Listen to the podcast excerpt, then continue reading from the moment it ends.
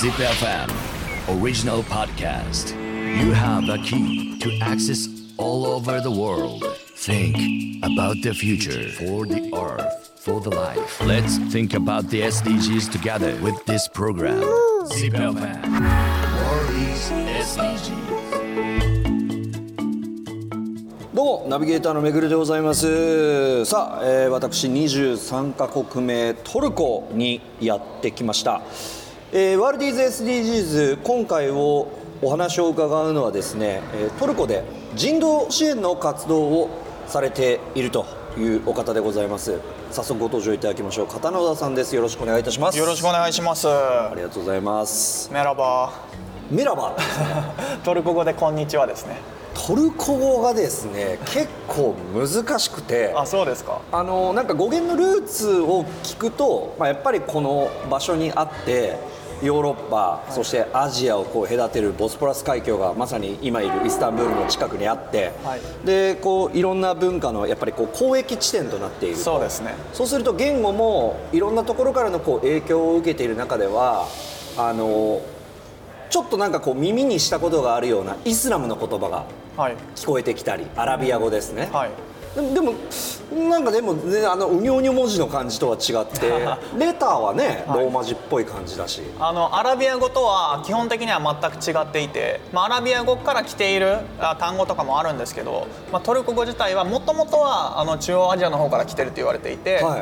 で諸説あるんですけども、日本語とか韓国語とかともつながりが近くて、日本人とかにとっては喋りやすい言語だとは言われてるんですよ。だから日本人にとっては英語を話すよりもトルコ語を話す方が話しやすいんですよ。語順が同じなんですよね。そうなんです。日本語と、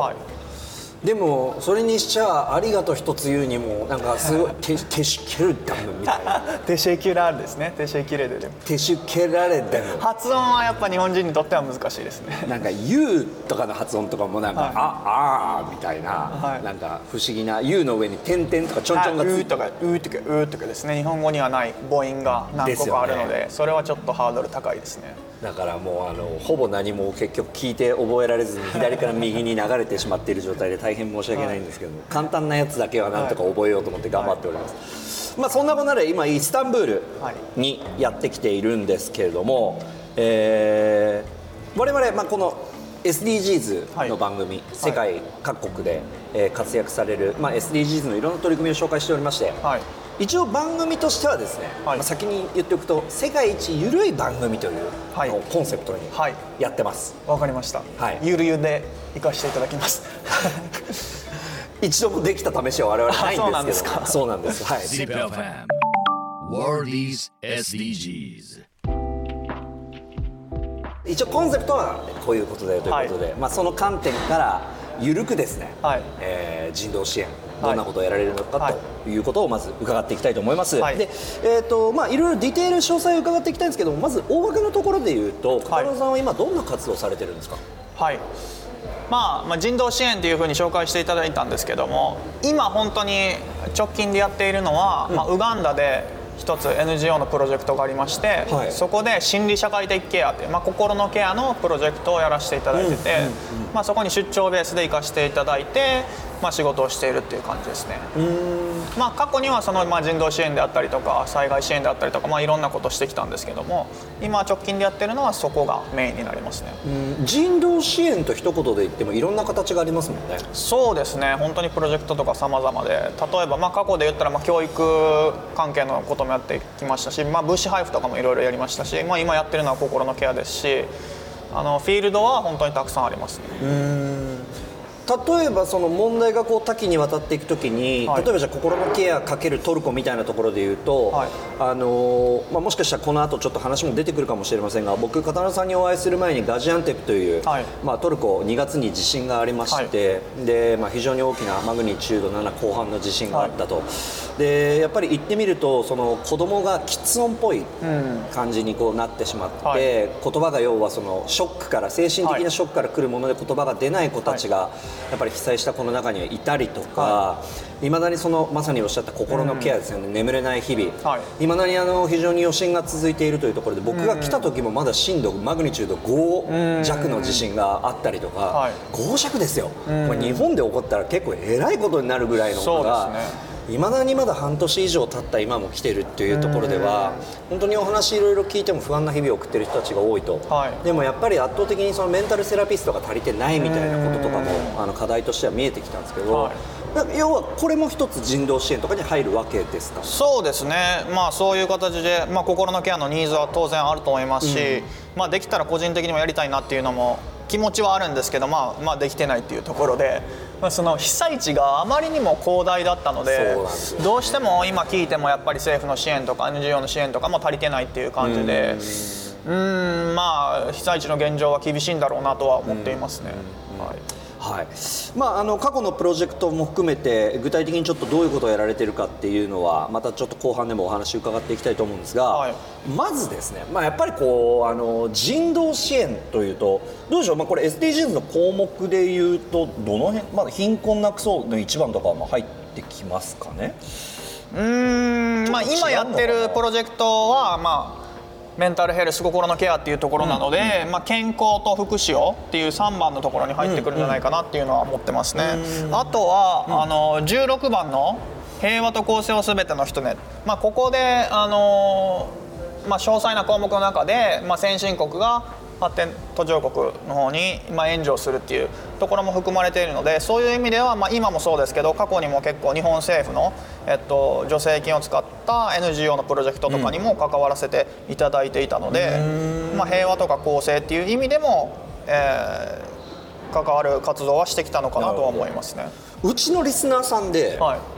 多分おそらく、はい、人道支援家と呼ばれる人に会ったことがない方が圧倒的多数だと思うんですね。まあそうでしょうね。めちゃくちゃかっこいいじゃないですか、人道支援家って。これなんでなろうと思ったんですか？でというかなりたいと思ったらなれるものなのかも含めて教えてほしいです。ですね、まあ、そもそもはやっぱ小さい時から、まあ、そういうことに興味があった、まあ、国際関係、まあ、大学では勉強したんですけど、まあ、平和に関してとか紛争に関してとかすごい興味があって、テレビ番組でもそういうのを見てましたし、まあ、高校生の時とか特に本を読んだりとか、ネットでいろいろそういう、フィールドのことを調べたりしながら、あ、将来はこういう仕事に就きたいなっていうのは思うようになりましたね。で、本当に最初のことを言うと、まあ、大阪で生まれ育ったんですけど、結構家庭環境的に良くない、時が続いている時期があって、それで自分がまあ辛かったんですけど、やっぱそういう、まあ、テレビとかメディアで触れる中で紛争地とか行ったらもっと辛い思いしてる人たくさんいるんだなっていうのを知って、じゃあそういう人たちのために何か行動したいなっていうのを思うようになりましたね。それがまあ具体的に高校生とか大学生とかなりだして、実際その特に紛争地に近いところに行って、そこで厳しい生活している方々のために何か支援というか活動をしていきたいなっていうのを考えて、それのプロになるためにいろいろ言語であったりとか、まあ、国際関係もそうですけど、含めて勉強してきたっていう感じですね。だから、まあ、なろうと思えば誰でもなれると思いますよ。勉強して熱意とやる気さえあれば。例えば学部でいうと何学部とかになるんですか？本当にその人道支援って最初にも出たんですけど、すごく広くて、まあ、エンジニアでもいいですし、医者でもいいですし、まあ、私は結構、まあ、ジェネラリストというかプロジェクトマネジメントみたいなことをやっているので、まあ、それこそ何でしょう、まあ、会計でもいいし、まあ、いろんな分野があるので、まあ、これといったのはないんですけど、私自身は、まあ、国際関係を勉強して、まあ、大学院はトルコで来たんですけど、紛争解決学っていう、分野で、まあ、それも国際関係の一部ですねを勉強して、まあ、どちらかというと興味、自分の興味がある分野を突き詰めていったっていう感じですかね。なんかまあ、基本的にやっぱりこの番組をやっていく上ではソーシャルな活動されてる方とかってすごく多いんですけど、はい、ただ、まあ、これもちろんはたまた領域にもよるんだけど、こういうのって、はい、まあ、だから逆に言うとNPO、NGO 系の枠組みがあると思うんですけど、はい、ご本人は食べていけるんですか？そうですね。その私の働き方が特殊で、まあ、フリーランスという形でやっているので、仕事をいただいたらもちろん収入を得て、っていう形なので、まあ、なんと言いますか、もちろんね、例えばじゃあ NPO 法人の代表であれば、まあ、一応これ法人格なので、はい、まあ、そこに収益が発生してっていう形はまあ分かるんですけど、そうですね、代表じゃなくてもまあ普通にまあ職員とかなれば定期的にまあ月給で、まあそうですね、もちろん株式会社と変わらないですからね。そうですそうです、うん、まあ、だからまあ NGO 以外でも国連でもいいですし、まあ、公共の、はい、行政の機関でもいいと思うんですけど、うんうん、そういう活動をしている方、いると思うんですけど、うん、フリーなので、まあ、働いた分だけっていう感じなので、それを食えていると言えるのか、まあ、生活はできているので、もうじゃあ本当にプロジェクトベースでここにインセンティブが発生している。そうですそうです、まあ、トルコでは今何もしてないんですけど、はい、まあ、今ウガンダなのでウガンダで、まあまあ、仕事をさせてもらって、まあ、近々、これまだ分からないんですけど、ウクライナ難民の支援で、隣国のルーマニアに入ったりとか、ちょっと、まあ、中東近いところで、パレスチナはちょっと行ってくれないなとかとか、まあまあ、正式なオファーではないんですけど、そういうお話も来ていて、まあ、これまでの自分の経験を使って、まあ、お仕事をいただいた時に行くっていう感じですね。いやそれね、はい、いやめちゃくちゃかっこいい。でもしかしたらこの放送を聞いている方々が、はい、それ僕も私もやりたいとなった時に、はい、とはいえそのまあ、組織に入るっていう形は見える。僕今までも例えばじゃあ過去でやった人で国連に入りたいと思ってるんですって言って、海外インターンとか結構やってる方とかもお会いしたんですけど、はい、まあハードルがやっぱり高い、国連の職員って、はい、でまあじゃあはたまたそのなんだろう、こうフリーランスでその業界で行こうと思った時に、やっぱり漠然とした不安は絶対的に発生すると思うんですよ。そうですね。まあ、もちろんそのフリーランス、多分どこの業界でもいいと思うんで、仕事なくなったらもう終了なので、我々もそうですけどね、はいはい、で、まあ、なんていうんですかね、私は本当に、まあ、これその人道支援とか開発支援とかそういう活動だけじゃなくて、今トルコでソーシャルメディアとかメディアの、活動すごくやっていて、それが好きなので、それと両立させたいなと思ったら、フルタイムでそういう NGO とか人道支援の仕事はできない、うん、じゃあそのフリーランスでやっていこうということで今やらせていただいている感じですね。ただその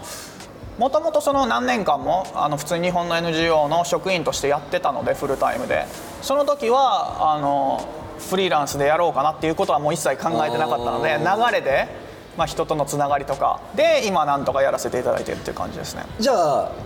本当はフリーランスの NGO の方だけで食べられるのは、まあ、理想なのかどうかは分からないが、まあ、望ましいその収益の形、はい、収益モデルとしてはある、はい、とすればですよ、はい、それもなかなか難しいというか、それを仕事を取るためも含めて SNS の方の活動もこう両輪でやっているっていうようなイメージですか？ですね、直接的な関わりは今のところないですね。というのも